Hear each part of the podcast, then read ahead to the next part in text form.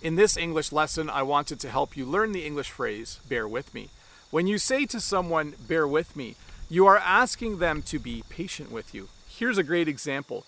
You'll notice that on this YouTube channel, I often reply to all the comments, but yesterday I didn't, and today I didn't, because I'm really busy because school is starting again.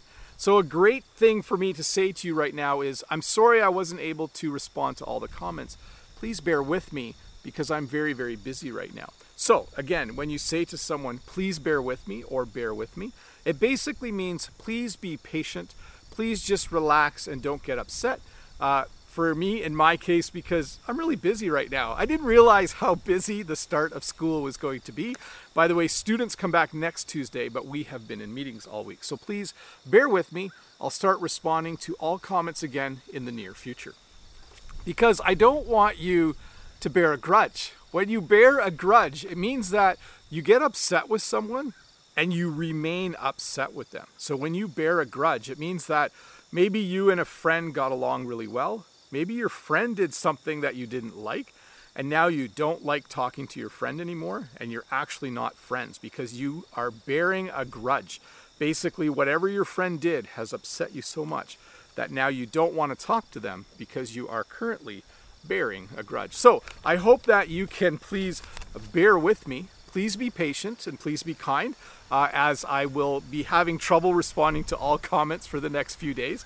Uh, and please don't bear a grudge. I know you won't. I know from the comments in the past that all of you who leave comments regularly are super nice people. I really appreciate the comments that you leave. So again, please bear with me as I go through a very busy week or two in my life. So please be patient and please don't bear a grudge, which means please don't be annoyed or angry or upset with me because I'm not responding to comments.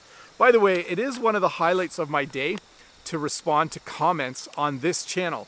On my bigger channel, I try to respond to comments for the first hour or so after a video comes out, but there are so many comments, it's hard to keep up. But on this smaller channel, it is kind of fun just to have a smaller group of people. So let's look at a comment.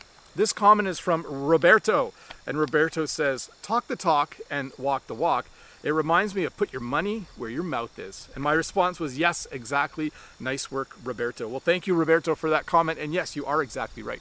The English phrase, he needs to put his money where his mouth is, or put your money where your mouth is, means that if you are going to say you're going to do a certain thing, make sure that your actions are related to or actually model what you have been saying. Sorry, that sounded a little complex.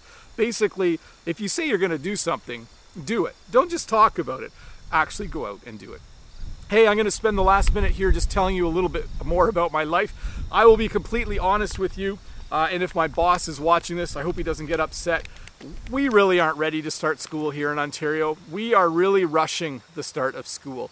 Uh, teachers are frantically trying to learn how to do a whole bunch of new things. We have students that will be in the classroom, students that will be learning from home, students that will be learning from other countries, students that will be learning from other rooms in the school because we don't have enough space to socially distance everybody.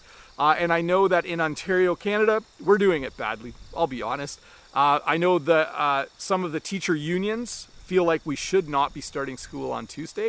Uh, I know that in other parts of North America, like New York City, they actually decided to delay the start of school by a week or two uh, because teachers need time to get ready. So I'm feeling really rushed, but you know what? I think it'll work out. We'll see. Anyways, see you on Monday with another new English lesson. Hi, Bob the Canadian here. Thank you for listening to this English podcast lesson. If you would like to support me in the work that I do as an online English teacher, please visit patreon dot com slash Bob the Canadian.